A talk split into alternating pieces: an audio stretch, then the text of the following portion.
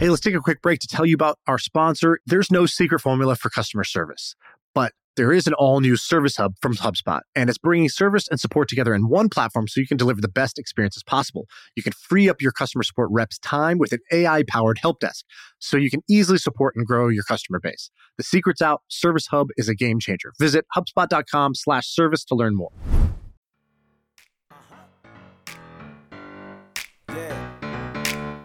I feel like I can rule the world. I know I could be what I want to. Uh, I put my all in it like no days off. On the road, let's travel, never looking back. All right, we've got a special episode here. This is uh, from Ben Wilson. Ben Wilson's a producer for My First Million, but on the side, he's got a podcast called How to Take Over the World, and I love it. It was actually in my top like Spotify wrap up podcast, same with Shaan, and so we air some of his episodes on our feed because we think it's amazing. And so this episode is with Steve Jobs. There's actually a two part series, so this is uh, well, you could be listening to one or two right now, but uh, it's a two part series. And give it a listen. He does a really good job of saying the background of who Steve was and uh, what motivated him, but he also does a really good job of explaining what you can learn from him uh, in the world of business. So, incredibly fascinating. Check it out. How to Take Over the World is the name of the podcast. And here is Steve Jobs. I'm going to show you how great I am. This was our tiny tower. I just want to say from the bottom of my heart, I'd like to take this chance to apologize to absolutely nobody.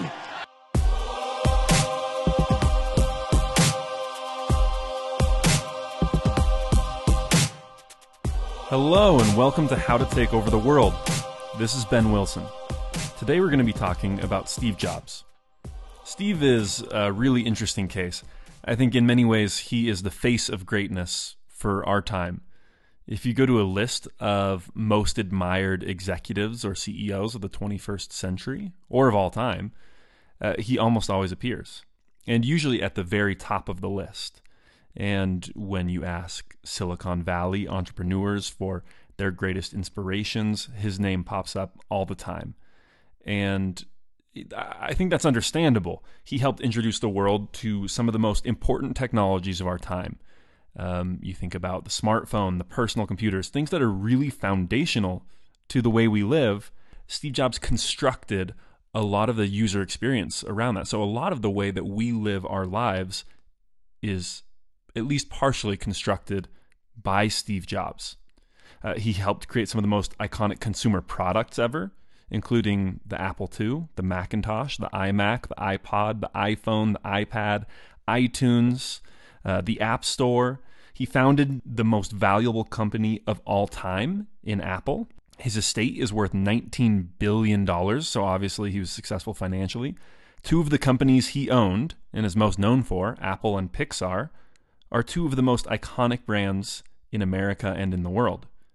There have been dozens of books written about him, a handful of movies, and countless profiles and articles.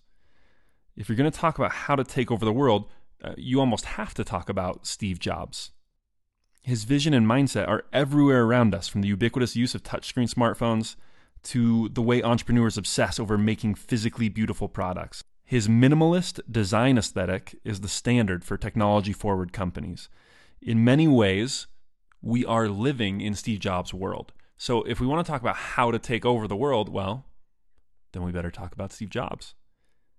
But in my experience, trying to emulate Steve Jobs is a dangerous game. Bill Gates joked that if you wrote a book about Steve Jobs' management style, it should be called Don't Try This at Home. And I agree, Steve broke all the rules. That includes the stupid rules, yes, but it also includes some of the good rules about management and life that most people probably should follow. He dropped out of college without a good job lined up. Early in his career, he was an overbearing and often abusive boss. He wasn't a great programmer or engineer. He was known for his temper and for lashing out and yelling in these massive tantrums. He could drive people to near nervous breakdowns. He was a complete jerk to those around him, oftentimes. He insulted people all the time. He rarely listened to others and always thought he knew best. And some people think that he succeeded because of these things. I take the opposite view. I think he legitimately had huge weaknesses, glaring flaws. Remember, he founded two companies and was majority owner of one other. He was kicked out of one, and the other two failed, at their original purposes at least. But he succeeded magnificently because the management and entrepreneurial techniques and strategies he used were so powerful that they made up for these drawbacks. And therein actually lies the power of Steve Jobs' life. Not that he had no weaknesses, but that his strengths were so powerful that they could outweigh his huge, glaring flaws. But unfortunately, a lot of people have trouble disaggregating his strengths and his weaknesses. So with this episode, I feel a little bit like I'm like giving you the one ring from Lord of the Rings. Uh, the lessons here are extremely powerful, but I would just say make sure that you listen to and understand the whole thing. Exercise caution. You know, I, if your number one takeaway from this lesson is in order to be more like Steve Jobs, I have to be a jerk and be really mean to people. That's um that's just not the right lesson. Um, and that's not what made him great. Uh, three little notes before we get started. First, there's a ton to learn and analyze, so this is a multi part episode. Second, my sources. Uh, I used a number of different resources, but the two I leaned on by far the most are Walter Isaacson's biography, Steve Jobs, and the book Becoming Steve Jobs, colon, The Evolution of a Reckless Upstart into a Visionary Leader by Brent Schlender and Rick Tetzelli. Last thing is a mild content warning. There are some quotes I use that contain strong language. Um, and that's it. Okay, let's go. Uh, Steve was born in 1955 in Wisconsin. His biological mother was a Wisconsin girl, and his biological father was a Syrian immigrant studying in the United States. Neither of their parents were happy about the match, so they decided to give up Steve for adoption. Their one requirement was that he be placed with parents who were college graduates. Paul and Clara Jobs were not college graduates. Paul was a mechanic, and Clara was a stay at home mom. The adoption almost didn't go through when Steve's biological mother, Joanne, found this out, but the Jobs promised to send him to college, and so the adoption did go through. As Steve had a good childhood. Paul and Clara uh, had a stable and loving marriage. They raised him in the southern Bay Area in the Santa Clara Valley, or the area that's now known as Silicon Valley. And they were good parents. Uh, although once they started to realize just how smart Steve was, they were very deferential to him. He was almost never punished by his parents. And even when he got in trouble at school, his dad would tell the teachers that it was their fault. You know, uh, if you can't keep him interested in your lessons, uh, that's on you. So um, he had a good upbringing, but maybe was, uh, I think it's fair to say, a little bit spoiled. It was an interesting time to be growing up in Silicon Valley. The first round of Silicon Valley companies had already seen success. Hewlett Packard, Varian, Shockley Semiconductors, and others. These were different from our current Silicon Valley companies. They were big hardware manufacturers, often working with big corporate and government contracts. Uh, even so, these companies made the Bay Area the hub for electronics and computing. And people could already tell that electronics and computing uh, was the future. And for those living and working in Silicon Valley, uh, at the time, the possibilities really seemed endless. The future was being written, and they were going to be the authors. And this is the spirit and the atmosphere that Steve Jobs was breathing in as he grew up. And I, don't think that he could have become Steve Jobs. He couldn't have done what he did if he had grown up anywhere else. Here's what he said about growing up when he did quote, You had all these military companies on the cutting edge. It was mysterious and high tech and made living here very exciting. And not only was it an exciting area, but it was an exciting time period. He grew up during the 60s and 70s. It was a time when people were encouraged to question authority and to think for themselves. So the culture that Steve Jobs grew up in really lent itself to innovation and to change, to entrepreneurship. And Steve Jobs comes onto the scene, and there's one attribute that he has and is known for really from the beginning, from his childhood, and it's his ability to persuade and manipulate other people.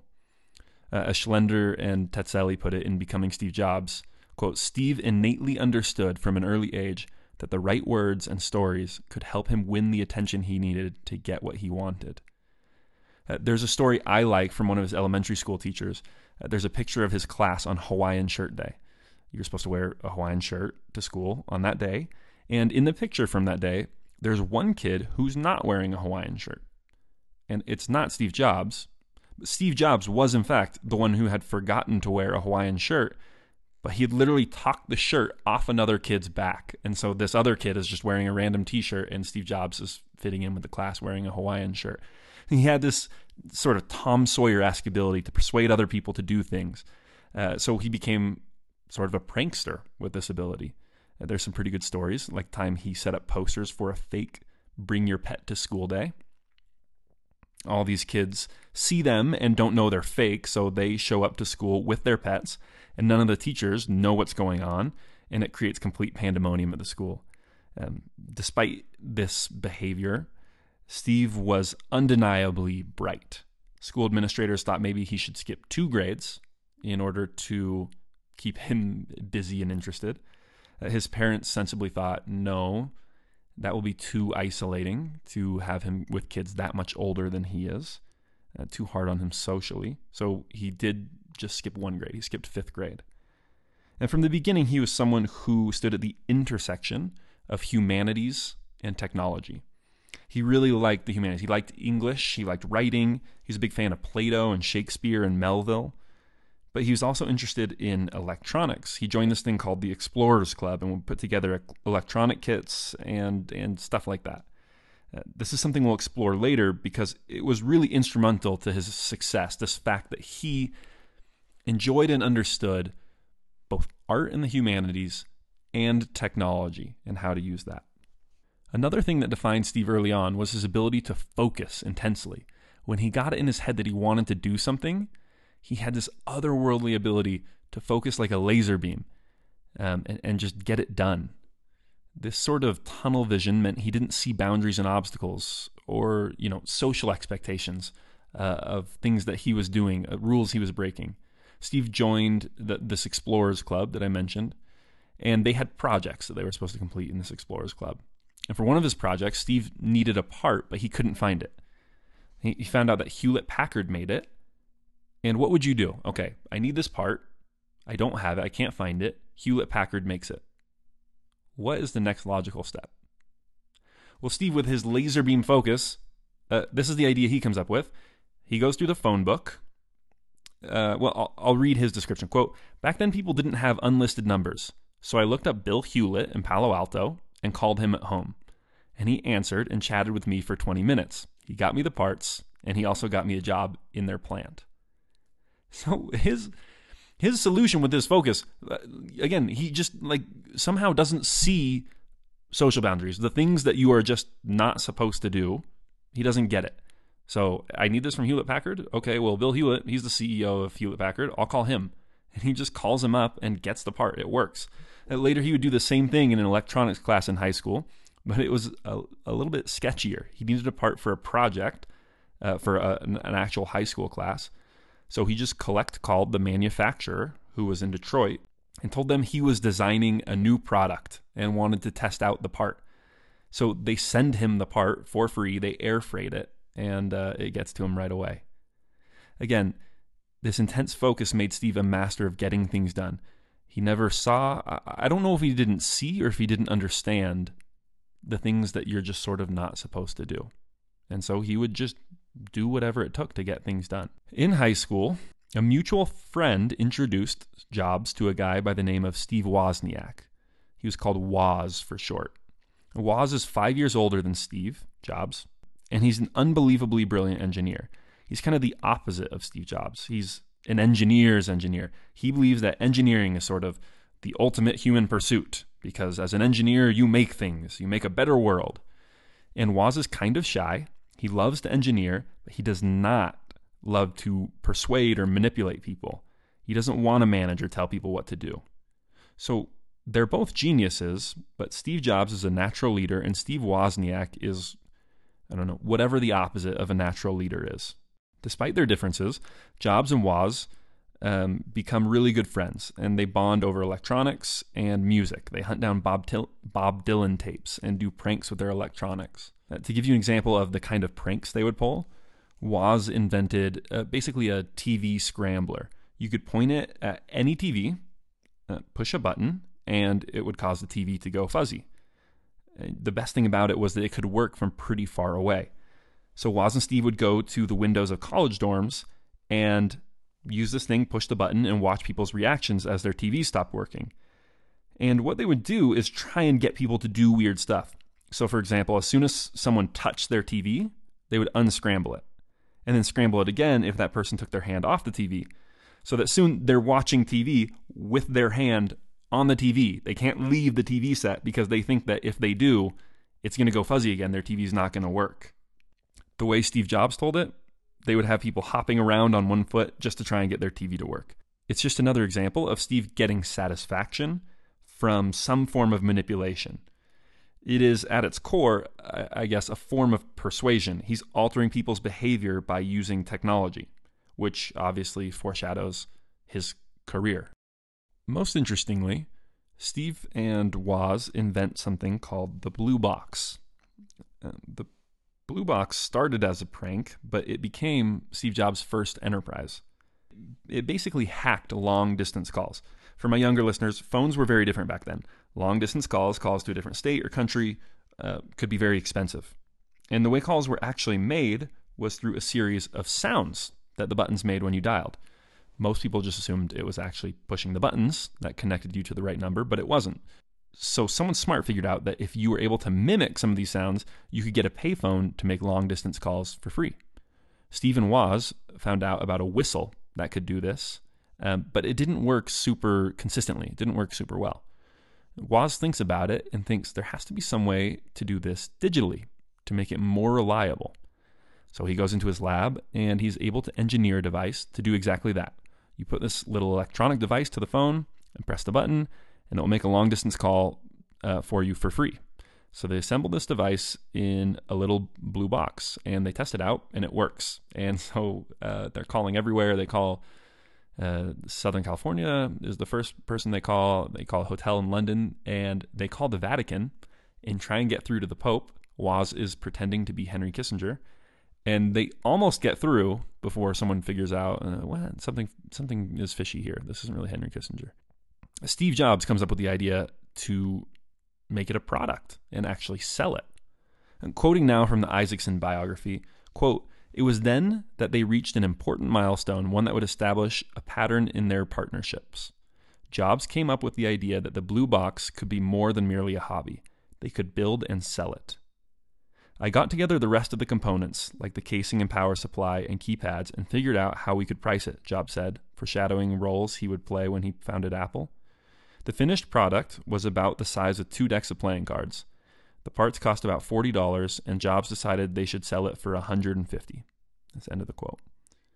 Uh, that's some pretty good markup. Again, $40 to build it. They sold it for 150 And they are pretty successful selling it. Uh, they sell it mostly to college students. They go into college dorms and say, "Hey, is George here?"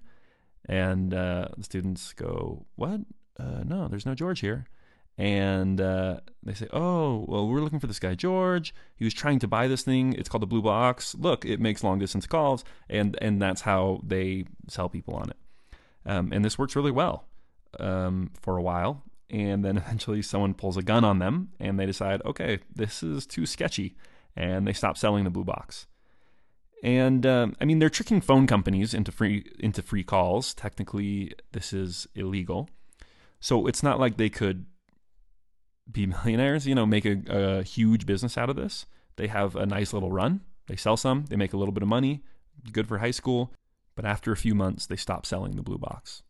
I think this story is illustrative because it shows how much the small things are the big things. I mean, you know, the story of the blue box is basically how Apple is founded eventually.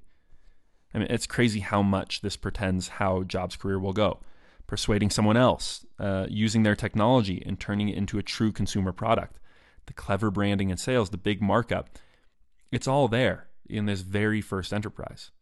And what I see too often is people trying to jump straight to Apple without ever having their blue box. I mean, obviously, I am very encouraging of people who want to have big dreams. That this podcast is called "How to Take Over the World." Of of course, that's a thing that I love and am into. Um, but so many people, uh, you know, try to write a novel, and you ask them, "Okay, have you ever written a short story?" And the answer is no. The best way to figure out what you will what you will be successful at, what you're going to be successful at, is to see what you have been successful at in the past and try to replicate it on a larger and larger scale. So, as I mentioned with writing, start with a short story. If it's a business, start with something small and simple and see if you can make it profitable. No one tries to be a professional baseball player without dominating their little league first. So dominate your little league. Find your blue box. It'll point you in the right direction. Also, during this time period, you see Steve Jobs for the first time deliberately cultivating a personal brand and honing his persuasion skills. Natural ability is great, but you have to focus on and study persuasion if you want to be a master. And that's what he starts to do here. Uh, from the Isaacson biography quote, he learned to stare at people without blinking, and he perfected long silences punctuated by staccato bursts of fast talking. This odd mix of intensity and aloofness, combined with his shoulder length hair and scraggly beard, gave him the aura of a crazed shaman. He oscillated between charismatic and creepy. That's the end of the quote. He was cultivating a personal brand and figuring out how to get people to bend to his will. Yeah, his brand is kind of creepy and odd to start with, but he is really able to capture and hold people's attention with it. There's a quote that I think helps illustrate this. Uh, it's from a guy who comes onto the scene later named John Sculley. He said, quote, Steve's look of contempt is unyielding. It's like an x ray boring inside your bones, down to where you're soft and destructibly mortal. His use of looks, silences, and conversational ticks and tricks uh, to bend people to his will starts now, way back in high school. Well, eventually Steve graduates from high school, and his parents really wanted him to go to college. They made this promise to his biological parents that he would go to college, and they want to live up to that. The only problem is he doesn't really want to go to college. His parents hardly ever tried to tell him what to do, but this was important, really important to them. So, for the first time, they're kind of leaning hard on him to make this decision. And he passively aggressively chooses Reed College in Oregon. Why? How's this passive aggressive? Well, it's a very nice liberal arts college, but at the time, it was literally one of the most expensive colleges in the entire country. It was sort of this act of defiance um, to make it hard. You know, you're going to make me do this? Well, I'm going to make it hard on you. But his parents agreed to pay, and they pony up the money, and they send him to Reed College. At Reed, Steve is a total countercultural rebel and hippie. He experiments a lot with psychedelics, especially LSD. He often goes to hippie communes and picks apples. He starts doing bizarre diets that he would intermittently do throughout his life. He would do things like only eat apples or only eat certain vegetables, and he would do this for weeks at a time. Um, I don't have the quote in front of me, but there's one person who was talking about this period of his life and said Steve would go on these diets where he says, "I'm only eating apples picked by virgins in the light of a full moon," and that's it was totally crazy stuff that he was doing. And that's partially because anything Steve Jobs decided to do, he did 110%.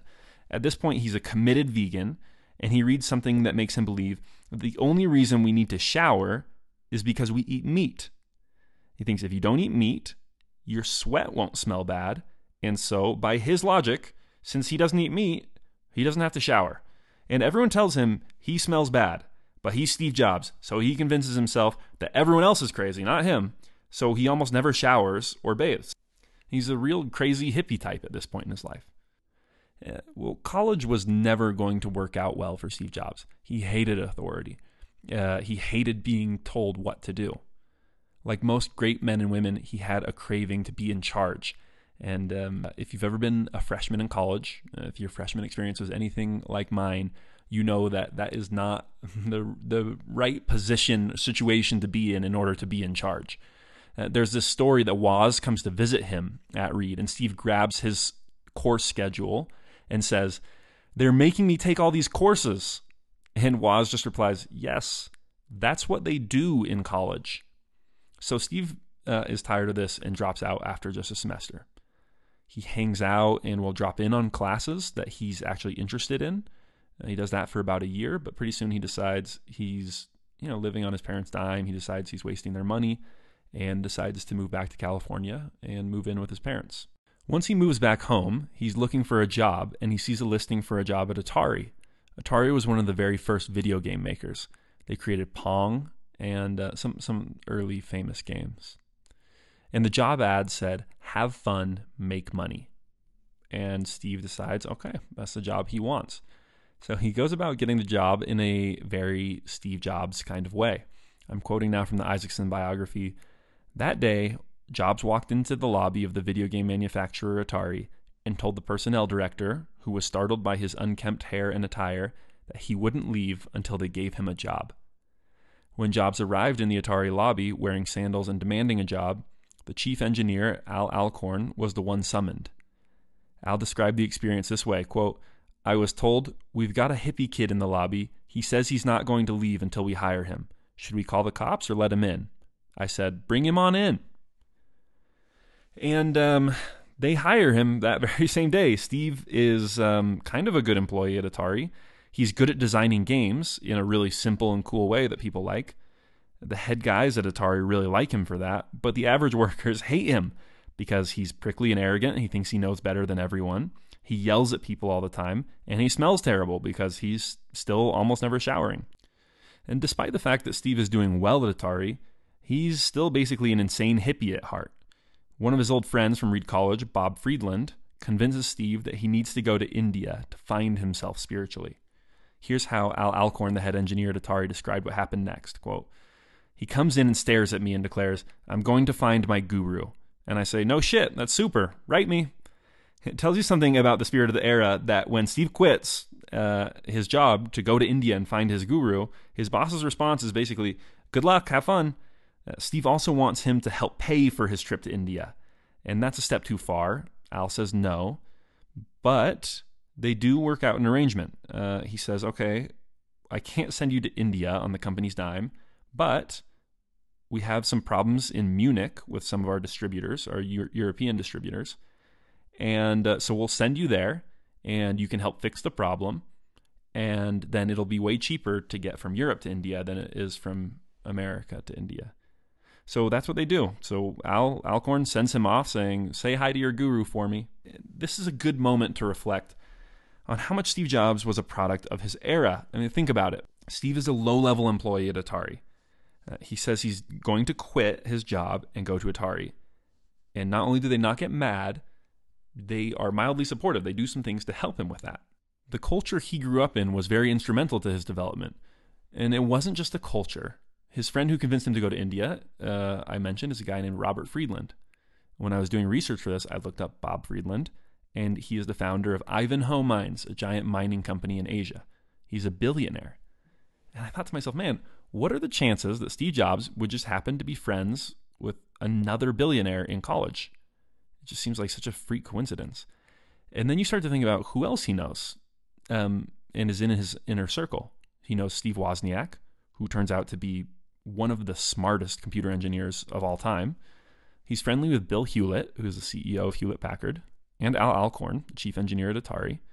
And he would go on to become friends with um, the founder of Oracle, Larry Ellison, another billionaire, uh, the founder of Intel, Andy Grove. He'd have a personal relationship with Bill Gates.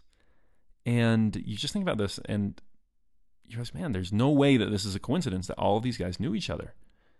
Uh, I started to think about all the other successful people that I know of and their friend groups. The first thing that came to mind, oddly enough, was Isaac Newton. He was friends with Voltaire and with John Locke, two other great philosophers um, and men of science. But there are tons of other examples like this. Now, you think about Gertrude Stein. She was an artist, she was a writer. She had a salon in Paris in the 1920s and 30s. And here are the people who hung out in her salon Pablo Picasso, Henry Matisse, Ernest Hemingway, F. Scott Fitzgerald, and Ezra Pound, among others. And that reads like a who's who of the great artists of the time. Or think of the Inklings. This was a gathering of writers in Oxford who had a number of extremely famous authors come from it. Some of the most famous authors of the 20th century, uh, the most notable being J.R.R. Tolkien, writer of Lord of the Rings, and C.S. Lewis, the writer of the Chronicles of Narnia. And at this time, Steve Jobs was doing sort of a similar thing, I guess. He was developing his own inner circle of geniuses. I think he was probably doing it subconsciously. Certainly, if it was intentional, I've never heard him talk about it. And there's no way any of them, especially Steve, would have been so successful without this tribe of people who were also doing similar things, innovating, pushing boundaries, trying new things. And anyone who has enormous success has a group of people like this. I call it their tribe of maniacs. Geniuses and innovators don't appear out of nowhere or create their successes all on their own. They come from groups and from cultures. You need the right people and the right culture. Steve Jobs summed up the culture of the time pretty well. Uh, he said, When I went to school, it was right after the 60s and before this general wave of practical purposefulness had set in. New students aren't even thinking in idealistic terms, or at least nowhere near as much. The idealistic wind of the 60s is still at our backs, though, and most of the people I know who are my age have that ingrained in them forever. Steve Jobs was able to be Steve Jobs because of the friends he had and the spirit of the times. And a mistake I see a lot of people make is they think they're going to lock themselves in their bedroom and work furiously until they have programmed the next Facebook or written the next great American novel or invented some great technology or device or product or whatever. But you look at history, and that basically never happens. You have to somehow be friends with the other great entrepreneurs or writers or musicians or whatever you're going for um, of your time. You have to find your tribe of maniacs. And if you can't find it, then you have to go out and create it. It's one of the key elements of success. So go find your tribe of maniacs. And if you can't find it, then move to New York or LA or DC or London or wherever that tribe is. And if you still can't find it, then make it. Don't go it alone. It doesn't work. Okay. So so back to Steve Jobs. So Steve does go to Germany for Atari, and the Germans hate him. They're these very proper businessmen in suits, and he's not in a suit. He doesn't even wear shoes. He's got long hair. He smells terrible. He fixes the problems that the German distributors of Atari were having, but they hated him. So they call Al Alcorn and complain. Um, and his response is hilarious. He says, uh, "I said, did you solve the pro- Did he solve the problem?" And they said, "Yeah." I said, Well, if you got any more problems, you just call me. I got more guys just like him. They said, No, no, we'll take care of things next time. Uh, so, having done his work in Germany, uh, Steve heads to India. Unfortunately, the guru he was looking for had died just a few weeks before he gets there. Uh, but he's there for seven months, going to religious festivals, hanging out in monasteries, and just generally doing the stuff that you know I would assume an American spiritual seeker in India in India would do. He doesn't find enlightenment. It doesn't mark a huge change in his life course, but it does subtly change his perspective. It makes him more attuned to the issues of the world. It gives him more of a grounding in Eastern philosophy that he would carry with him throughout his entire life. So it is a, a growing experience for him, a good experience for him, if not necessarily a defining or hugely transformative one. I've already touched on uh, briefly, but he was really obsessive. When people talk about balance and having balance in your life, you know what they're talking about the balanced person. You know, they always drink eight glasses of water, they do yoga every morning, they always make sure to spend time with their friends and call their mom on the weekends, keep a stable job. Uh, the balanced way for Steve to approach spirituality would probably be to buy a book on meditation practices and read a little bit every morning but there was no one less balanced than Steve Jobs. It was a part of his insane ability to focus, that when he was focused in on something, he was totally obsessed with it. And the kind of person who obsesses over spiritual enlightenment enough to go to India for seven months is the type of person who would be obsessed enough to do what he did in technology and business. So I think that's another key thing to take away from how he lived his life this single minded obsession. Well, when Steve finally gets back from India, he goes back to Atari's offices. And this being the Bay Area in the 70s, they no, have no hard feelings. They're glad to see him back. They say, Welcome back, and they give him his job back right away. In the meantime, you remember Woz, the brilliant engineer who helped Steve design the Blue Box? Well, he is about to change the world. Woz had joined his own tribe of maniacs. He had started going to something called the Homebrew Computer Club. At the time, computers were, for the most part, these massive mainframes uh, that took up an entire room and were only owned by the government or huge corporations. And this club is a group of Bay Area tinkerers, engineers, and nerds who are interested in making their own computers, home computers. And Woz is especially interested in personal computing and terminals. And what does that mean, terminals? Well, at this point in time, personal computers were still using punch cards and flashing lights to give you results mostly in binary code. So what we think of as a personal computer, you know, a screen where you type in some some keys and words appear. That didn't exist at the time. Home computers were not life-changing productivity machines, they were glorified calculators that more often than not you had to understand binary code in order to operate. They were niche tools for nerds basically. Well, Woz is trying really hard to figure out how to make his computer work with a TV screen so that you could actually see what's happening. And one day he finally figures it out. Uh, Woz said in his own words, I typed a few keys on the keyboard and I was shocked. The letters were displayed on the screen. It was the first time in history anyone had typed a character on a keyboard and seen it show up on their own computer's screen right in front of them. It's rare that the significance of an historical event like this really happens in a single moment, but I love to envision that Woz typing on his keyboard and something appearing on a screen for the first time ever. It's what a cool moment. And Woz's initial inclination is to give this away to the Homebrew Computer Club guys. Tell them how he did it in a spirit of openness and collaboration, and let them use the design for their own purposes. But uh, he's very excited about it and tells his good old buddy Steve Jobs about the idea. And Jobs convinces Woz that they should start a company, turn this into an actual product, and uh, sell them at a healthy markup, just like the Blue Box. So, at first, Woz does not want to do this. Remember, he's not a businessman. He doesn't like business. But here you just see what a master of persuasion Steve Jobs is. He knows exactly what buttons to push in order to get Woz to do what he wants. Steve tells him, quote, even if we lose our money, we'll have a company. For once in our lives, we'll have a company. Woz said about that time, quote, I was excited to think about us like that, to be two best friends starting a company. Wow, I knew right then that I'd do it. How could I not? So Steve has him 100% convinced and even excited for doing something, starting a company that he didn't want to do right before that conversation. Um, it's a pretty amazing demonstration of Steve's ability to read people and say just the right thing to persuade them. So they start this company, they bandy around a few ideas for names, but Steve Jobs is the one who comes up with Apple. They start it in the Jobs garage. Uh, Paul Jobs moves out his vintage cars to make room. And in some ways, Steve is just like a classic small businessman. Uh, he, you hear about the way he runs Apple this time. It reminds me of like a Middle Eastern fruit vendor. He's got his mom and dad working for him for free. He's got old girlfriends coming over working minimum wage, helping them solder microchips. And uh, one of the things Steve is great at is getting computer parts for super cheap. He's out there haggling with manufacturers and wholesalers over pennies for their computer parts.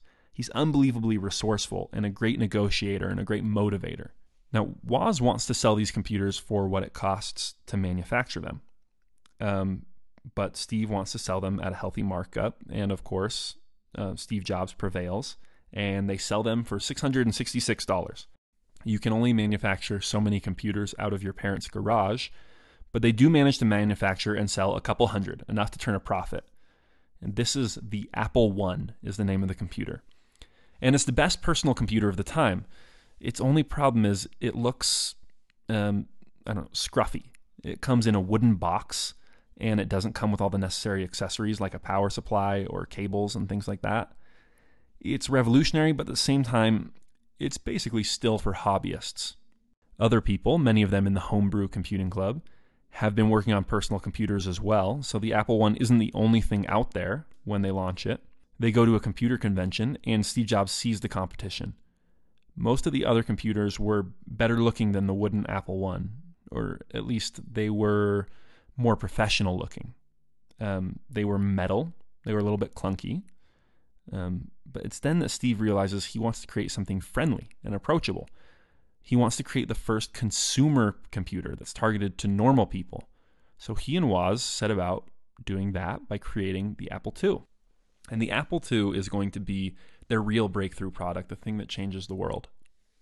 Steve Jobs is in the appliance aisle at Macy's when he was struck by the design of, of all things, a Cuisinart food processor. And so he decides that he wants a sleek case made of light molded plastic, just like a Cuisinart. He realizes that this will make it seem like it belongs in a home, like it's approachable and similar to something that people can understand. Of course, that turns out to be a genius insight, one that will pay off handsomely. At the same time as they're designing the Apple II, uh, Steve and Woz, mostly Steve, are trying to create a real company as well. Up until this point, they're still operating out of Steve's garage. And Steve realizes he doesn't have the background or experience to really start and operate a company. So he starts associating himself with and going after people who would be able to do this, who would be able to run this company. One of his first steps in doing this is he wants an experienced publicity guy to get them some press. He had seen an Intel ad and he loved it, so he wanted to meet the guy behind it. He asks around and finds out that the guy who had done it is named Regis McKenna. He's a big shot publicist. His business card reads Regis McKenna himself. But Regis was a big deal and doesn't have time for two hippie kids making computers in their garage. So Steve calls his office and he gets one of McKenna's associates and he brushes him off. Says, There's no way you're actually talking to Regis McKenna. So, what do you do after this? I mean, a normal person might, I don't know, look for the second best publicist around, but Steve Jobs is not a normal person. He calls back almost every single day for a couple of weeks until he finally gets patched through to Regis McKenna. And eventually, Steve convinces Regis to take them on as a client. Uh, McKenna gets them a new logo, the one you know of as the Apple logo, the Apple with the bite taken out of it. And he does some really great branding work for them. He also connects them with the money guys, the executives, uh, the people who will help them get off the ground in other areas like manufacturing and operations. They also hire a CEO, a guy by the name of Michael Scott. Yes, like The Office. Um, and a big part of his job is to manage Steve Jobs. At this point, Steve is turning into a petulant brat. He screams at lower level employees. He frequently devolves into shouting and or crying. He has temper outbursts. He thinks he's above the rules and will show up late to meetings. Uh, they're definitely not going to get rid of him. I mean, he's one of the founders. This is his company. Um, and they recognize that he's brilliant. He's a genius. Uh, but he has to be managed. And so they bring in the CEO to do that. They also make a major marketing hire. McKenna had referred Jobs and Woz to a potential investor named Don Valentine. Uh, he meets Woz and Jobs with their unkempt looks and Jobs smelling horrible. Afterwards, he calls McKenna and uh, he asks, Why did you send me these renegades from the human race? By the way, that is definitely a goal of mine to before I die, be called by someone, anyone, I don't care, a renegade of the human race. Um, but this Valentine guy is like these these guys are crazy. Um, but as a favor to Regis McKenna, I'll try and connect you so, to some people. Um, so he connects them to this guy named Mike Markkula. And um, Mike Markkula is a marketing specialist, and he would end up having a huge influence on Steve Jobs. You can see it in the three point marketing philosophy that he comes up with for Apple. Hey, let's take a quick break to tell you about our sponsor. It is a podcast that we want you to check out. It's called D2C Pod. It's hosted by Ramon Berrios and Blaine Bolus. It is brought to you by the HubSpot Podcast Network, the audio destination for business professionals. And this is a podcast about all things direct to consumer, D2C. It's e commerce stores, it's how you optimize your brand. And they're talking with founders, marketers, and the platform creators about all kinds of things that you need to know for D2C, you know, website conversion, paid ads, Facebook ads, consumer trends, email marketing. If you want to know the stories behind your favorite brands, this podcast is for you. They did an episode recently about scaling creator growth and influencer incentives. I thought it's pretty cool. So check it out. Listen to D2C Pod wherever you get your podcasts. I'll read from the original document where he outlines the three points of the philosophy. Uh, the first, empathy. We will truly understand their needs better than any other company. Second is focus. In order to do a good job of those things that we decide to do, we must eliminate all of the unimportant opportunities. The third is weirded, kind of weird, but it says impute. People do judge a book by its cover. We may have the best product, the highest quality, the most useful software, etc. But if we present them in a slipshod manner, they will be perceived as slipshod. If we present them in a creative, professional manner, we will impute the desired qualities. So empathy, focus, impute. Uh, again, impute, kind of an awkward word, but fine. We'll use it because they used it. And Steve Jobs really internalized this. You can see this philosophy shining through in some of the things he did later. He later said, when you open the box of an iPhone or iPad, we want the tactile experience to set the tone for how you perceive the product. Mike taught me that. Steve's success can basically be summed up as his ability to execute on this marketing philosophy. He empathized with the customer, truly understood what they wanted on an intuitive level. Then he focused. He focused all his energy and effort on making the best product and eliminated all distractions. And then uh, he imputed, he presented and marketed the product in a beautiful way that created a whole brand experience. He learned this early on, and it's one of the major keys. If you can do those three things, you'll be able to create value and be successful. So remember those empathize, focus, impute.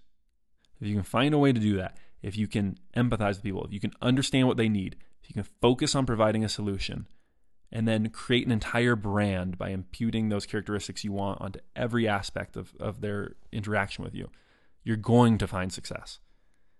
And those principles certainly paid off for Apple when it came to the launch of the Apple II.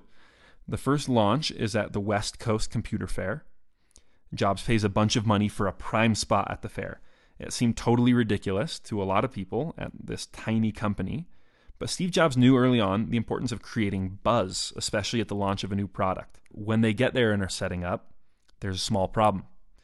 When the Apple IIs arrive, they've been dinged up a little bit in transit, and so they have some minor blemishes and scratches. Now, uh, a lot of people thought this was fine. Steve Jobs, being Steve Jobs, did not think this was fine.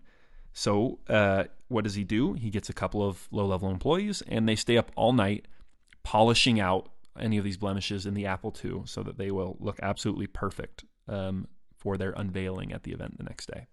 The launch of the Apple II ended up being a huge success. It does generate a ton of buzz, and not just buzz, it generates a ton of sales as well. It would eventually sell millions of units in its various models. It was basically the first mass market personal computer. And it not only was financially successful for Apple, it basically launched the industry of personal computing. After the launch of the Apple II, Apple was a real company. They move out of the garage and into an office, they start hiring real employees, uh, they go legit. And by the way, I know I haven't talked a lot about uh, Steve Jobs' personal life, but it is worth mentioning um, that around this time, he had a child with his girlfriend, Chrisann Brennan. She names the girl Lisa. And um, at first, Steve will not admit paternity. He claims that she's not his daughter, he's not the father. And therefore, he is completely absent from her life. Well, Chrisann sues him for child support, and they do a paternity test. And yep, it is his daughter. And yet, at first, he still just barely recognizes her. Uh, he doesn't hate or mistreat his daughter. It's just like she doesn't exist. Uh, it's pretty horrible. And weirdly, I think somewhat horrifyingly, I think this kind of behavior connects to one of his greatest strengths, which is his ability to focus. If you listen to my episode on Napoleon, you might remember his description of opening and shutting drawers in his mind. He compared his mind to this big cupboard, and when he wanted to think about something, he opened that drawer, and when he was done, he closed the drawer and thought about something else. He was able to completely compartmentalize his mind. Well, Steve is able to do something similar. He can totally compartmentalize. Uh, from the Isaacson biography quote, when Jobs did not want to deal with a distraction, he sometimes just ignored it, as if he could will it out of existence. At times, he was able to distort reality not just for others, but even for himself. Steve basically closes the Lisa drawer in his mind and it's like he doesn't even have a daughter. Well, after a few years, Steve does start, start taking responsibility and tries to repair his relationship with Lisa. They would have a tumultuous relationship. She could be as strong willed as her father, um, but he was a father to her, and eventually she came to live with him um, often for a number of years. And um, so, so he does start to grow up with the way that he treats his daughter. He also starts to grow up in other ways too. He edges away from all these insane diets of eating only apples and carrots that are picked by people who are left handed. Um, he stops dropping LSD. Uh, and it's really around this time, sort of shortly after and starting a little bit before the launch of the Apple II, that his primary identity starts shifting from a hippie and a spiritualist and a free thinker to that of an entrepreneur. Well, the Apple II is great, but it's ultimately Woz's creation. Yes, Steve designed it, uh, at least externally, but Woz built the circuit board and the internals, and it's really Woz's baby. And now Steve wants something to call his own, so he starts a project for a new computer. And what he decides to call it is absolutely jaw dropping. He calls it the Lisa. And this is at a time when he is still denying that Lisa is, in fact, his daughter. As Walter Isaacson put it, the name Jobs chose would have caused even the most jaded psychiatrist to do a double take. He claims it stands for Logical Integrated Software Architecture, which is totally meaningless, means nothing, um, but he names it after a daughter who he says is not his daughter. I, I still have no great working theory for why exactly he did this, except for some weird Freudian guilt. I don't know. He starts building the Lisa, but after a while, he starts to realize that it's not going to be all that revolutionary. It's really just kind of an upgraded Apple II. So he's looking around for something new, something innovative, something big. Uh, there's an employee at Apple named Jeff Raskin. And this guy wants to design an inexpensive, simple computer for the masses with a graphical user interface, or GUI. Remember, Woz's big innovation was to make a computer that you could type on and see the result on a screen. But everything is still text based. There is no such thing at this point as a computer mouse or icons or any of that. You have to type into the computer to control it, which means you basically have to understand computer code on some level, at least very basic commands. But this guy, Jeff Raskin, had heard about the GUI, the graphical user interface. It's what you think of as a computer interface today. It has a mouse and windows you can open and close, and icons and the whole, the whole thing. Uh, it's being developed down the road at Xerox's research center in Silicon Valley. Xerox was considered a big tech company at the time. Uh, now you might think of them as just a manufacturer of copiers and printers, but there was a time when they were very innovative. At this point in time, they're a mature technology company. They were considered really well positioned to compete in the coming personal computer industry. And Xerox is not doing anything with this GUI interface uh, yet. The headquarters of Xerox is out on the East Coast, and the big executives at Xerox know that this research lab has developed this, but they don't realize how revolutionary it is or how important it could be. But this guy at Apple, Jeff Raskin, has heard about this GUI and he wants to check it out and use it. So Apple and Xerox come to a deal where Xerox gets to invest in Apple. You know, they're this hot new startup that everyone wants to invest in. Um, everyone knows they're going to blow up and be worth millions and millions of dollars. So Apple says, okay, you can invest and get $1 million worth of shares in Apple if you, Xerox, show us this graphical user interface you're working on. And the Xerox executives, not knowing how valuable this technology is, agree to this deal. They say, sure, have a look, knock yourselves out. Now, the executives of Xerox may not have realized how valuable this technology was but the researchers who actually came up with it and developed it, they did. And they were not happy about having to show this technology to Apple. So Steve Jobs shows up at Xerox's research lab with a few of his engineers, and the Xerox guys are kind of trying to put them off. They just keep showing them a word processing application. Kind of like, oh, isn't this cute? Look, you've got a mouse, you can move it around and find different places in this text document. And Steve Jobs uh, really shines here. He starts going ballistic. He keeps yelling, let's stop this bullshit. He wants to see the real thing, the operating system and the programming language that makes this possible. So the Xerox folks huddle privately and say, okay, this guy's going crazy. What do we do? They said, okay, we'll show him just a little bit more. So they show off an unclassified version that isn't really the full thing, that isn't really their full operating system. They think that this will impress Steve Jobs and throw him off um, and he won't actually they won't actually have to show him the whole thing and how it works. Well, they're wrong. They show the unclassified version, um, but Steve huddles with his engineers and asks them if this is it, if this is what they're looking for, and they say, "We don't think so. We don't think this is the whole thing." So Steve comes back and just starts going ballistic and screaming at the Xerox engineers again. There's a standoff. They really, really don't want to show him uh, this graphical user interface. So he's just berating them and they still don't want to do anything. So eventually, Steve calls up the executives on the East Coast and says, I thought we had a deal, uh, but your guys out here aren't showing me anything. This is bullshit. And this works. The executives call their engineers uh, in Palo Alto and say, hey, you got to show Steve Jobs the whole thing, the whole enchilada. And they're furious about this. The head engineer storms out in a rage and says, I won't be a part of this. Uh, but the other guys open up the kimono and uh, show Steve Jobs and the Apple engineers the whole thing, the whole graphical user interface. And uh, he, Steve, and the engineers are just soaking it up as they as they show it. Jobs is jumping around and waving his arms. One of the main Xerox engineers later recalled, quote, he was hopping around so much, I don't know how he actually saw most of the demo. But he did because he kept asking questions. He was the exclamation point for every step I showed. Um, Jobs kept shouting, You're sitting on a gold mine. I can't believe Xerox is not taking advantage of this. Steve Jobs later said about the incident, It was like a veil being lifted from my eyes. I could see what the future of computing was destined to be. Uh, when the Xerox PARC meeting ended, after more than two hours, Jobs drove back to the office, speeding in his convertible and yelling, This is it! We've got to do it! Now, this technology starts out getting implemented in the Lisa. But then Steve, with his insane management techniques and erratic personality, gets kicked off the Lisa team. His behavior has gotten even more belligerent. The engineers are constantly offended by how much he insults them.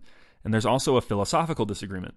The engineers want to build the Lisa for business customers, the segment of the market that is most likely to actually buy a computer, while Steve really wants to build what he calls a Lisa for the people, for the home, for the average consumer. Well, the CEO agrees that Steve is out of control and thinks a computer for business customers will probably be more successful and sell more, so he removes Steve as head of the Lisa team. And Steve isn't actually too too upset about this. Remember, he was already starting to realize that the Lisa was too much of an upgrade. He didn't think it was revolutionary enough. So he's looking around for a team where he can implement this GUI technology, and he finds a small project called the Macintosh. So Steve takes over the Macintosh team. He wants it to be the first true mass market computer. He's obsessed with it being friendly and approachable. And Steve is really the pioneer of this idea. He didn't it didn't even make sense to most of the engineers. One of the designers said, quote, even though Steve didn't draw any of the lines, his ideas and inspiration made the design what it is. To be honest, we didn't know what it meant for a computer to be friendly until Steve told us. Steve had this vision of what a computer should be, and it was way past what anyone had envisioned up until then. He later said, Great art stretches taste, it doesn't follow taste. And he certainly worked according to that principle. When someone asked him what market research he did on the Macintosh, he responded, Did Alexander Graham Bell do any market research before he invented the telephone? Working on the Macintosh, one thing he does is hire one of the head engineers from Xerox, uh, who had been working on the GUI back at Xerox. He tells him, and I kid you not, this is a direct quote quote, Everything you've ever done in your life is shit. So why don't you come work for me? and and he did. Uh, Steve could motivate people by pushing them. This is one of those areas where I think Bill Gates would say, "Don't try this at home." Um, some people might read this and say, "Okay, I'm going to be rude and extremely blunt with people. It worked for Steve Jobs. It'll work for me." But his rudeness wasn't the asset here. His asset was his passion for product and his willingness to be honest. Uh, his rudeness, I think, really was a liability.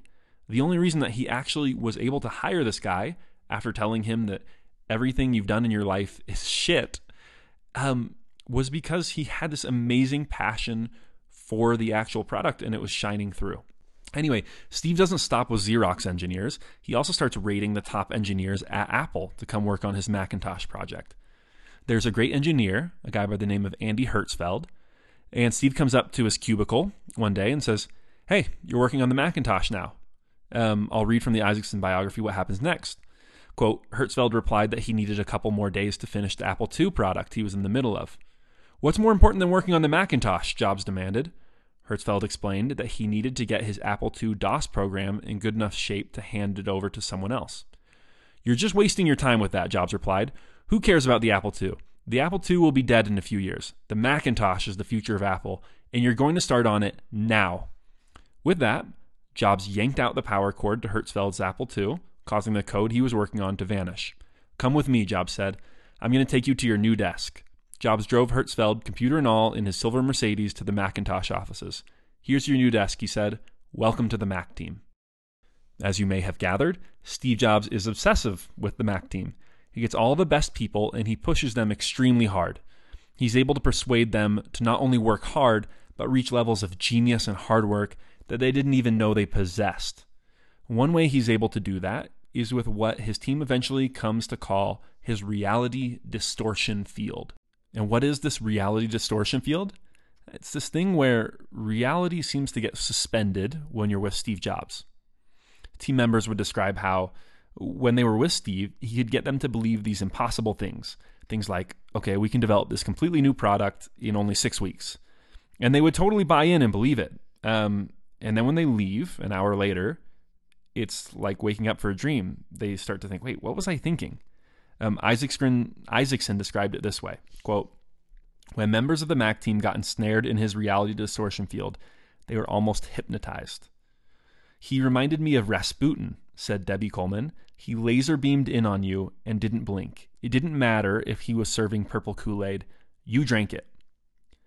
But she believed that the reality distortion field was empowering. It enabled Jobs to inspire his team to change the course of computer history with a fraction of the resources of Xerox or IBM. It was a self fulfilling distortion, she claimed. You did the impossible because you didn't realize it was impossible.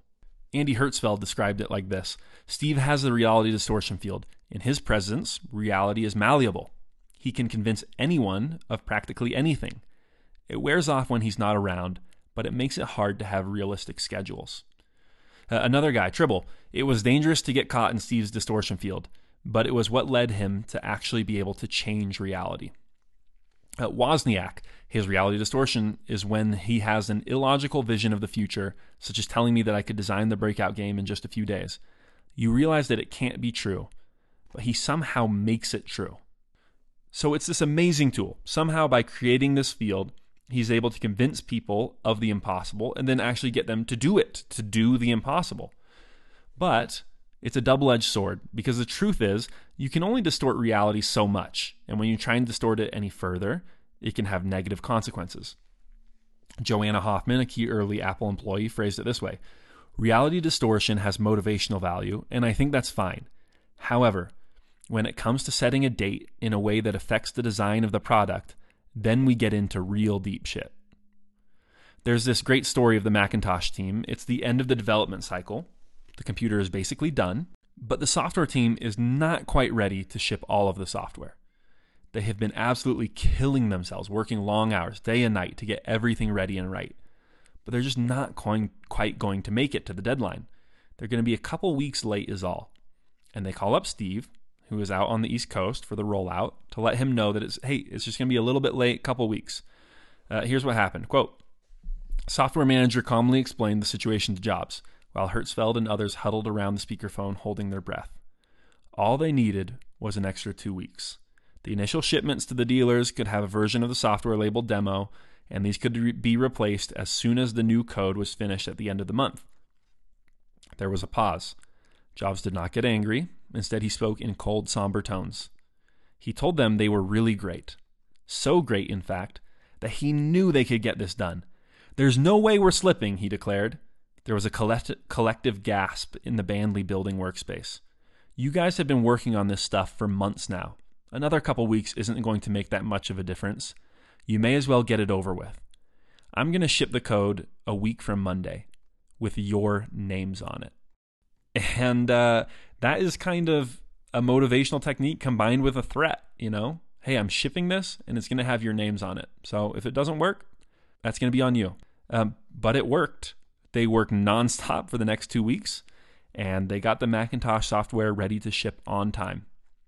So, again, reality distortion field, double edged sword.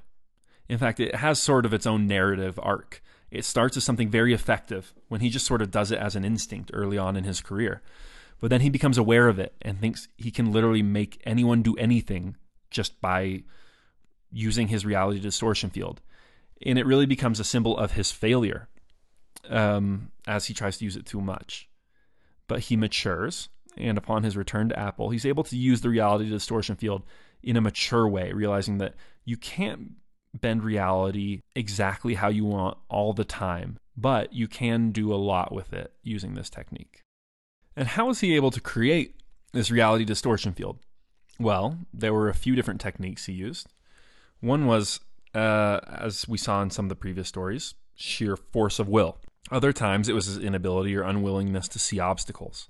Another technique was to help people see the bigger picture. There's a fantastic example of this in the Isaacson biography. Uh, quote from it. One day, Jobs came into the cubicle of Larry Kenyon, an engineer who was working on the Macintosh op- operating system, and complained that it was taking too long to boot up. Kenyon started to explain, but Jobs cut him off. If it could save a person's life, would you find a way to shave 10 seconds off the boot time? he asked. Kenyon allowed that he probably could. Jobs went to a whiteboard and showed that if there were 5 million people using the Mac and it took 10 seconds extra to, to turn it on every day, that added up to 300 million or so hours per year that people would save, which was the equivalent of at least 100 lifetimes saved per year. Larry was suitably impressed, and a few weeks later he came back and it booted up 28 seconds faster. Atkinson recalled Steve had a way of motivating by looking at the bigger picture. Listen to one other time he got his team to see the big picture. Midway through the Macintosh development, the case is finished, they know what it's going to look like, and so he brings his team into a room and tells them true artists sign their art. So he has them sign the inside of the case. No one's going to see it, but it's there. Every Mac is going to ship with their signatures on the inside of it. Atkinson, one of the engineers, said, quote, With moments like this, he got us seeing our work as art. Another tool he used was taking an extreme position. Everything was either the best thing ever or it totally sucked. usually, it totally sucked. Uh, but why did he do this? Well, for one thing, it forced him to actually find the weak spots and new ideas. For another, it forced people to have really great ideas. If you know someone is going to attack your idea as totally sucking, you're not going to even bring it to them until you know it's actually an awesome idea and you can defend it. And if it was an awesome idea and you did defend it, Steve would respect you and change his opinion, sometimes immediately. There was even an award for the person who stood up to Steve Jobs the most. And Steve encouraged the award. He was still going to tell you your stuff sucked, but he liked it when you stood up to him and stood up for your idea and helped him see the other perspective. And this inspires strength and passion in people who work for him. One of the biggest problems managers have is getting people to care. And that is not something Steve Jobs ever struggled with. Listen to this story from Joanna Hoffman. She made some sales projections, and Steve changed the projections in a way that she hated and she thought was totally wrong. She thought that he was going behind her back and messing with what she had done is something that was right. And when she saw the projections that he had altered, she was furious. She describes the experience this way quote, As I'm climbing the stairs, I told his assistant, I'm going to take a knife and stab it into his heart. The corporate counsel comes running out to restrain her so she doesn't actually murder Steve Jobs. Um, but then she recounts, quote, but Steve heard me out and backed down. So yes, there's this crazy conflict.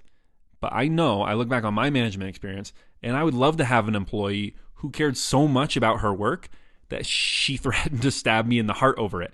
It sounds crazy, but it's kind of true. Apathy is one of the biggest problems you will face as a manager. Steve Jobs was able to inspire this kind of extreme passion in his employees all the time. And one of the main ways he does that is by staking out these extreme positions and forcing people to defend their work. And therein lies the paradox of what it meant to work for Steve Jobs. It could be extremely grating and draining. And yet, many people look back on working with him fondly because he was able to get their best work out of them. As Debbie Coleman said, quote, he would shout at a meeting, You asshole, you never do anything right. It was like an hourly occurrence, yet I consider myself the absolute luckiest person in the world to have worked with him. And one thing to point out is Steve did all this because he actually cared. He cared about the product and about getting it right. This wasn't some giant ego trip. I mean, I, I know I've had the kind of manager who I go, I bring them a report, and they say, no, this is wrong, this is wrong, this is wrong. So I go and I make the edits and I bring it back, and they say, this is wrong, this is wrong, this is wrong. And some of the things that they now say are wrong are the changes that they told me to make the first time around. And the kind of person that is looking for things wrong just to assert their authority, say, I'm the man, I know what's going on here. And for the most part, S- Steve's feedback is focused in the right direction. He really wants to make great products. There's a story that illustrates this with the calculator application that was going to ship with the Macintosh. The engineer working on it, his name's Espinosa, and he shares the first iteration of the calculator with Steve. And here's what happens uh, quote, Well, it's a start, Jobs said, but basically it stinks. The background color is too dark, some lines are the wrong thickness, and the buttons are too big. Espinosa kept refining it in response to Jobs' critiques day after day, but with each iteration came new criticisms. So finally, one afternoon, when Jobs came by, Espinosa unveiled his solution the Steve Jobs Roll Your Own Calculator construction set. It allowed the user to tweak and personalize the looks of the calculator by changing the thickness of the lines, the size of the buttons, the shading, the background, and other attributes. Instead of just laughing, Jobs plunged in and started to play around with the look to suit his tastes. After about 10 minutes, he got it the way he liked. His design, not surprisingly, was the one that shipped on the Mac and remained the standard for 15 years. Steve isn't just trolling Espinosa with his criticism of the calculator in order to have control over him. He doesn't just laugh off or get mad about this calculator construction set. Steve really does care about the way that this calculator looks. So, when given the opportunity to design it himself, he does. As Steve Jobs later said, products are everything. You should never start a company with the goal of getting rich. Your goal should be making something you believe in. And Steve Jobs really was obsessed with making something that he believed in. Well, they finished the Macintosh and now they have to market it. Steve has this ad agency that he loves, Chiat Day, and they come up with this advertisement it's the late fall, early winter of 1983. And so the year 1984 is about to begin. You may have heard of the famous George Orwell novel, 1984. It's a dystopian novel about a tyrannical government. It was written in 1949, so when it was written, 1984 was way in the future. Um, and in the novel, it's the year 1984, and Big Brother is in charge. Everyone lives under a terribly tyrannical surveillance state. Well, Steve's ad agency, Chiat Day, comes up with an advertisement for the Macintosh based around the idea of the novel 1984. The ad shows all these automaton workers with shaved heads, dressed in gray, marching around and watching a giant screen where there's a video of this big brother tyrannical figure and he's giving a, a big speech. And a woman comes running in dressed in orange and white, the only color really in the entire advertisement, and she throws a hammer and it shatters the screen where Big Brother is speaking. Then it fades to gray and simply says, On January 24th, Apple Computer will introduce Macintosh, and you'll see why 1984 won't be like 1984. And that's it. If you haven't seen it, go check it out. Just search on YouTube for Apple 1984 ad. It's supposed to be shown during this year's Super Bowl. Steve loves it. He thinks it's revolutionary and captures the spirit of Apple and Macintosh. He and the ad agency show it to Apple's CEO and the board, and they hate it.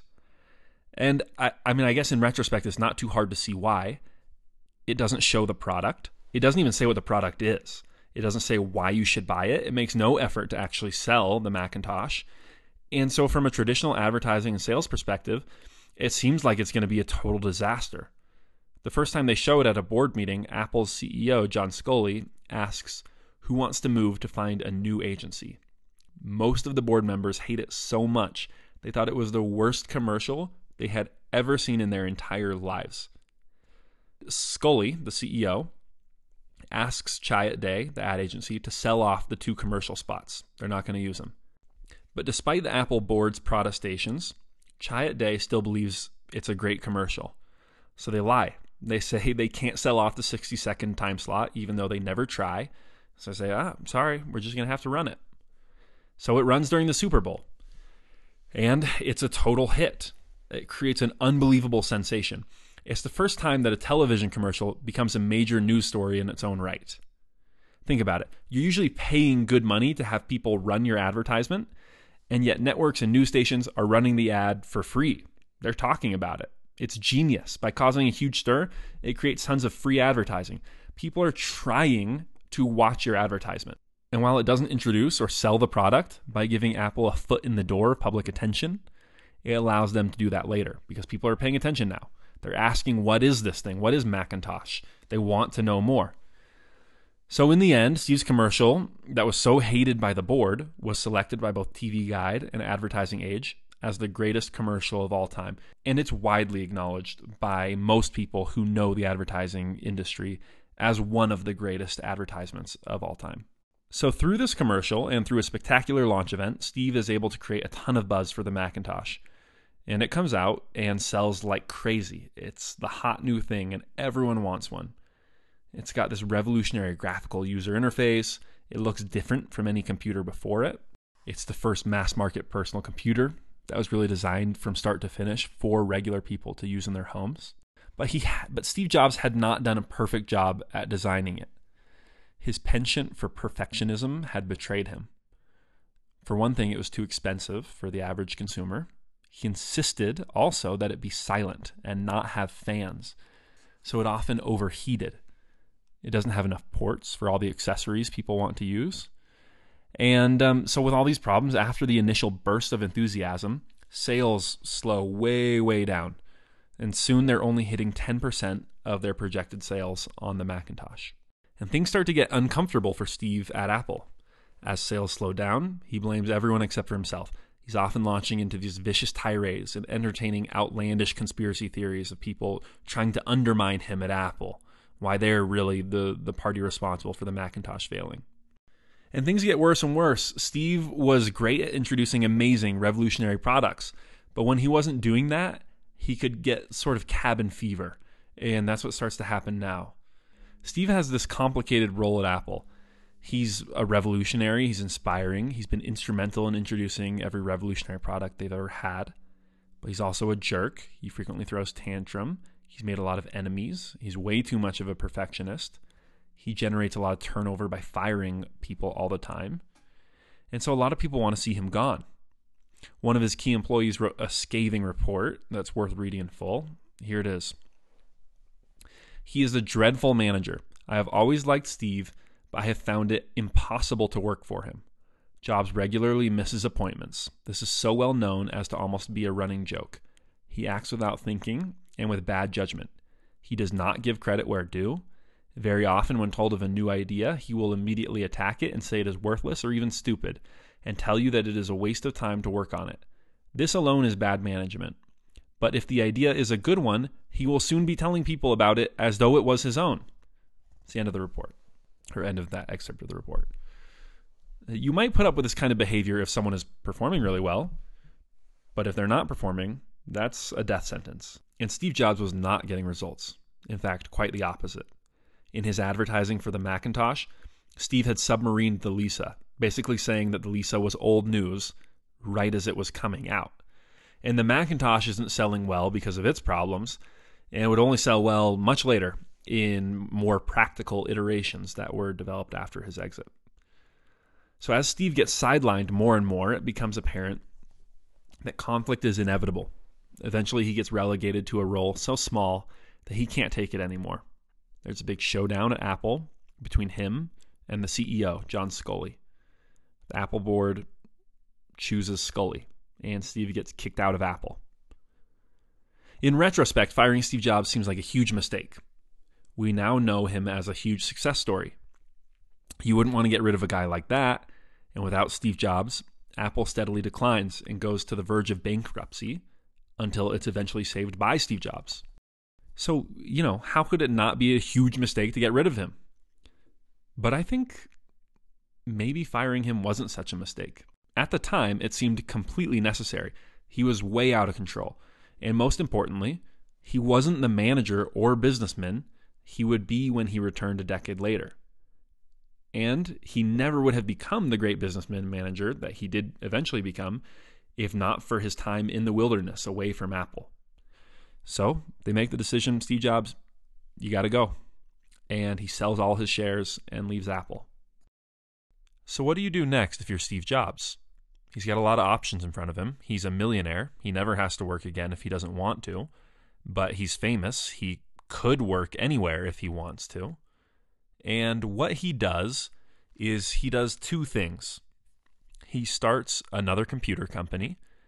Uh, this one is oriented towards the education market, and he calls it Next.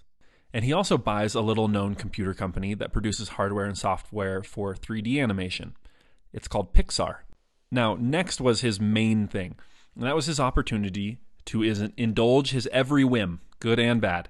He's been chomping at the bit. You know, he thinks he knows better than everyone else uh, how to do everything. He thinks he has all the greatest ideas. Well, okay, Steve Jobs, blank slate. Here you go. Here's your chance to find out for sure and prove it. And as you might imagine, next is a fascinating, beautiful, perfect disaster. The original idea of Next was to design a research computer for universities. And everything had to be beautiful for Steve Jobs. He's obsessed with design. And the first thing he wants, before he starts thinking about software or hardware, is an amazing logo. And he wants the best of the best to design his logo. So he goes after this guy called Paul Rand. Rand had already done logos for Esquire, IBM, ABC, UPS, and others, and was considered by many to be the guru of logos, second to none, the very best. And we know how Steve Jobs loves the very best. The problem was he was under contract with IBM as a designer. And obviously, most sane people, again, would probably say, oh, well, say la vie. He's working for a competitor. There's no way that he's going to come work for me. But not Steve Jobs. He picks up the phone and calls IBM's CEO. The CEO is out of town, but he's so persistent that he finally gets through to their vice chairman, Paul Rizzo. After two days of insistent calling, Rizzo decides it just wasn't worth the headache to keep dealing with Jobs and basically says, fine, you know, you want him so bad, you can have him. So Steve is able to get what he wants by a combination of single minded focus and his belief that reality can be distorted to match his will and persistence. Um, so Paul Rand comes to work for Next and design them a logo. Paul Rand, he designs the logo for Next and presents it in a 100 page brochure, and Steve loves it. He thinks this logo is amazing. And despite his ejection from Apple, Steve still has a bunch of cachet in the industry. So he's able to hire some really, really smart people to help him work on the next computer. And so Steve Jobs and his team disappear for a few years. Originally, he said he can have the next computer ready in 18 months or something like that, um, which is totally unrealistic. It takes way longer than that to create a computer from scratch. And this is one of those times when his reality distortion field totally fails him. But nevertheless, the public is fascinated to see what it is that Steve Jobs is going to come up with next. And when he announces an event to announce and demonstrate the next computer, there's a ton of hype. And it's a masterfully executed event. Thousands of people show up, and they're waiting for hours in order to get in and see what Jobs is going to unveil. Jobs gets on stage and welcomes everyone and tells them they're about to witness an event, quote, that occurs only once or twice in a decade, a time when a new architecture is rolled out that is going to change the face of computing. On stage is a table, and something is clearly on the table, covered by a black tablecloth. And at a climactic moment, Steve takes off the tablecloth and reveals the next computer. It's a beautiful computer, a perfect black square with exact 90 degree angles. And as he introduces it, he's able to make it sound completely revolutionary it's the first computer to be able to play music, something we take for granted nowadays. It has this great intuitive operating system that's easy to use yet powerful. He shows off digital books, claiming that the next computer is the biggest deal in book technology since the printing press. He calls it incredible and the best thing we could have ever imagined. For the grand finale, he has Yo Yo Ma, the great cellist, come on stage and play a duet with the computer. And this is amazing because remember, no one has heard a computer play music before. And now he's making it seem like this genius thing that can accompany a, a world famous cellist. People go wild for it. The audience is in like this incoherent frenzy. But remember, it's not for regular people. You know, it, it's supposed to be for universities. And frankly, universities don't care about having a beautiful, perfect black box. They're not making irrational uh, consumer decisions about what something looks like when they buy it. They're, you know, they have purchasing departments and people who are in charge of this kind of thing. What they care about is they want a computer that is powerful for their research labs and they want it for cheap. Well, the next computer is the opposite of cheap. It's over $10,000 for a normal setup, and that's not going to appeal to normal consumers or universities. And so the thing barely sells at all. It's a success in the popular imagination, um, people are excited by the idea of the next computer, but it's a disaster in terms of sales. It's also delivered more than two years late um, because, you know, he was completely unrealistic about the timeline. And also, no one develops for it because no one is buying it. So, in a very Jobsian way, it is both beautiful and impractical.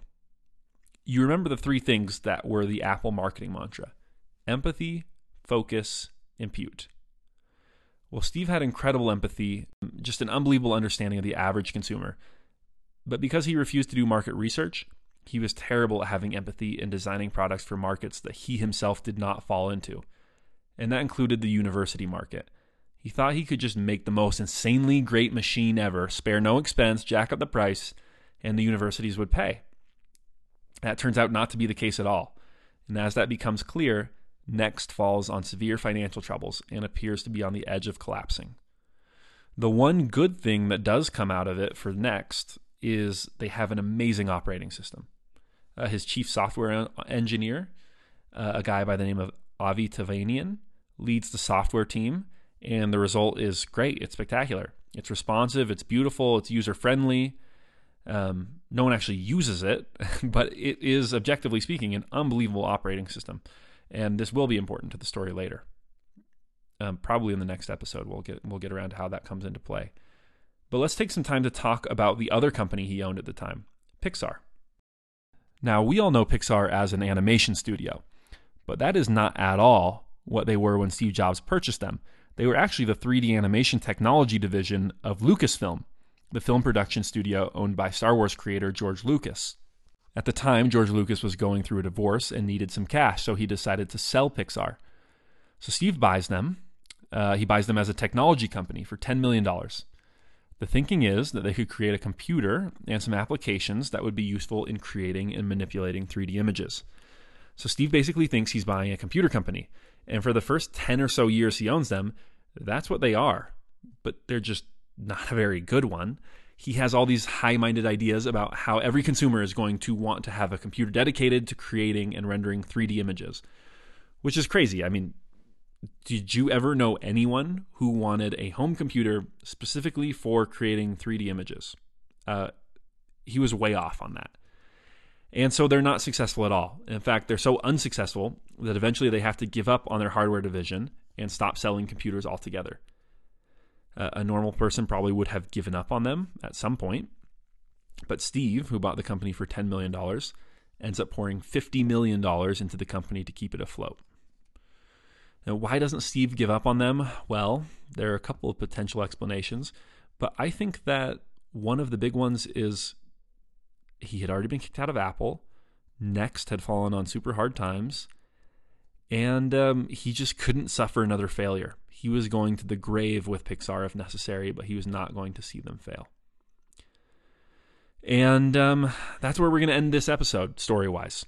Steve has been exiled from Apple. Next is failing. Pixar is failing. Apple, even though he's not there anymore, is also failing. Steve Jobs is basically broke. He's irrelevant. He's a has been. So let's take stock really quickly of how he got here. Steve is able to achieve some phenomenal success early in his career. The Apple I is a triumph that gets his company and career launched. And the Apple II is a huge success that sells like crazy and makes Apple and Steve Jobs worth a lot of money. So, what propelled him to this initial success? Well, first and foremost, it's his knack for persuasion. He's able to persuade people to give him what he wants, to work harder, to think of new ideas, and to do things that they didn't know they were capable of.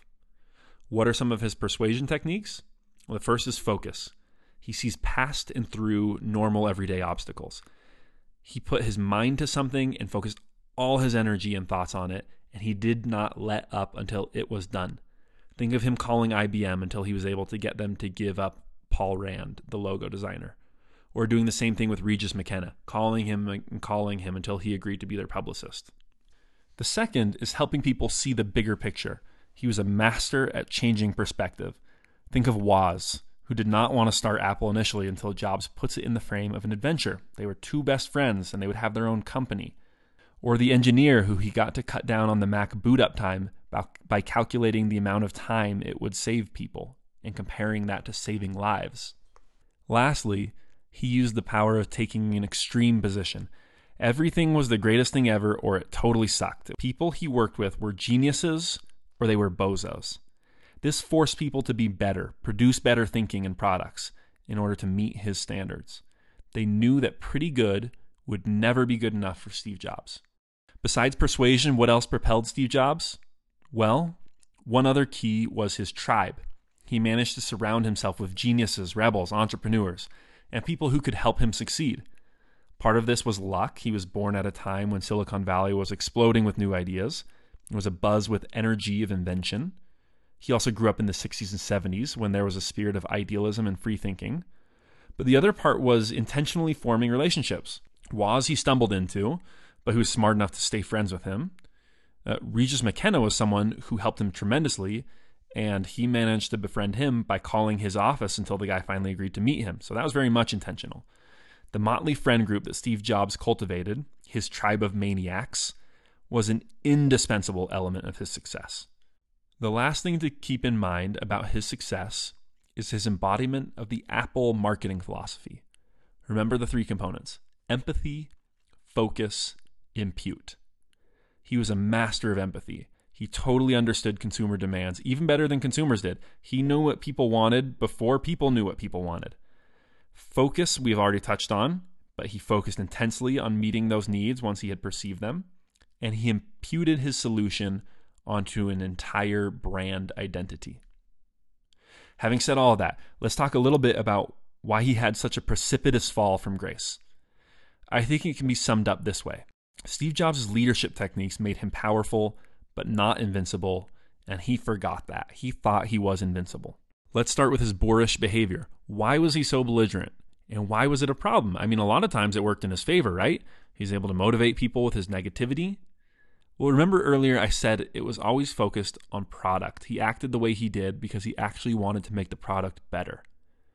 But I do think at a certain point, the fame and notoriety started to go to his head. At a certain point, you know, he got uh, he got hooked on a feeling, and he was yelling at people just because you know it felt good to him being rude can be in some cases uh, an acceptable byproduct. You can deal with it, but it is always and in all places a horrible goal. If you're being rude to people to try to be rude to people, uh, it's going to backfire on you, and it backfired on him. He also made business mistakes. He was unbelievably good at anticipating people's product needs, but there were a couple exceptions. First, at this point in his career, he basically refused to acknowledge people's price needs. He would take everything else into consideration and create an amazing product, but he basically refused to make price concessions. And second, if he didn't fall into the market, he was not good at understanding people who were different from himself. Especially at this point in time, he thought that he was a genius. He could understand everything. And if people didn't see things the way he did, eventually they would come around. And so, you know, when people were different from him, like purchasers in the higher education market, he could just be totally way off base in the products that he created for them. To sort of sum it up, he really started to drink his own Kool Aid. All his business endeavors had been very successful. And in large part, it was by following his own intuition. So he basically shut down his critical thinking faculties. He thought, okay, everything I touch just turns to gold. So I don't have to think about it. I can just do what feels good, and I know it's going to turn out amazing. But then he's turning off his critical thinking. It's a paradox, but it happens all the time someone achieves success and then because they do, they abandon the very thing that gave them that success. And that's what happens here. You got to stay on your toes. You have to be self evaluating for mistakes and errors all the time. And that's something that's not happening here with Steve Jobs. He would never second guess himself at this point in his career. So we're going to wrap up the first episode right here. Um, things look dire. But tune into episode two to see how Steve Jobs turns it all around and becomes one of the great business successes of all time.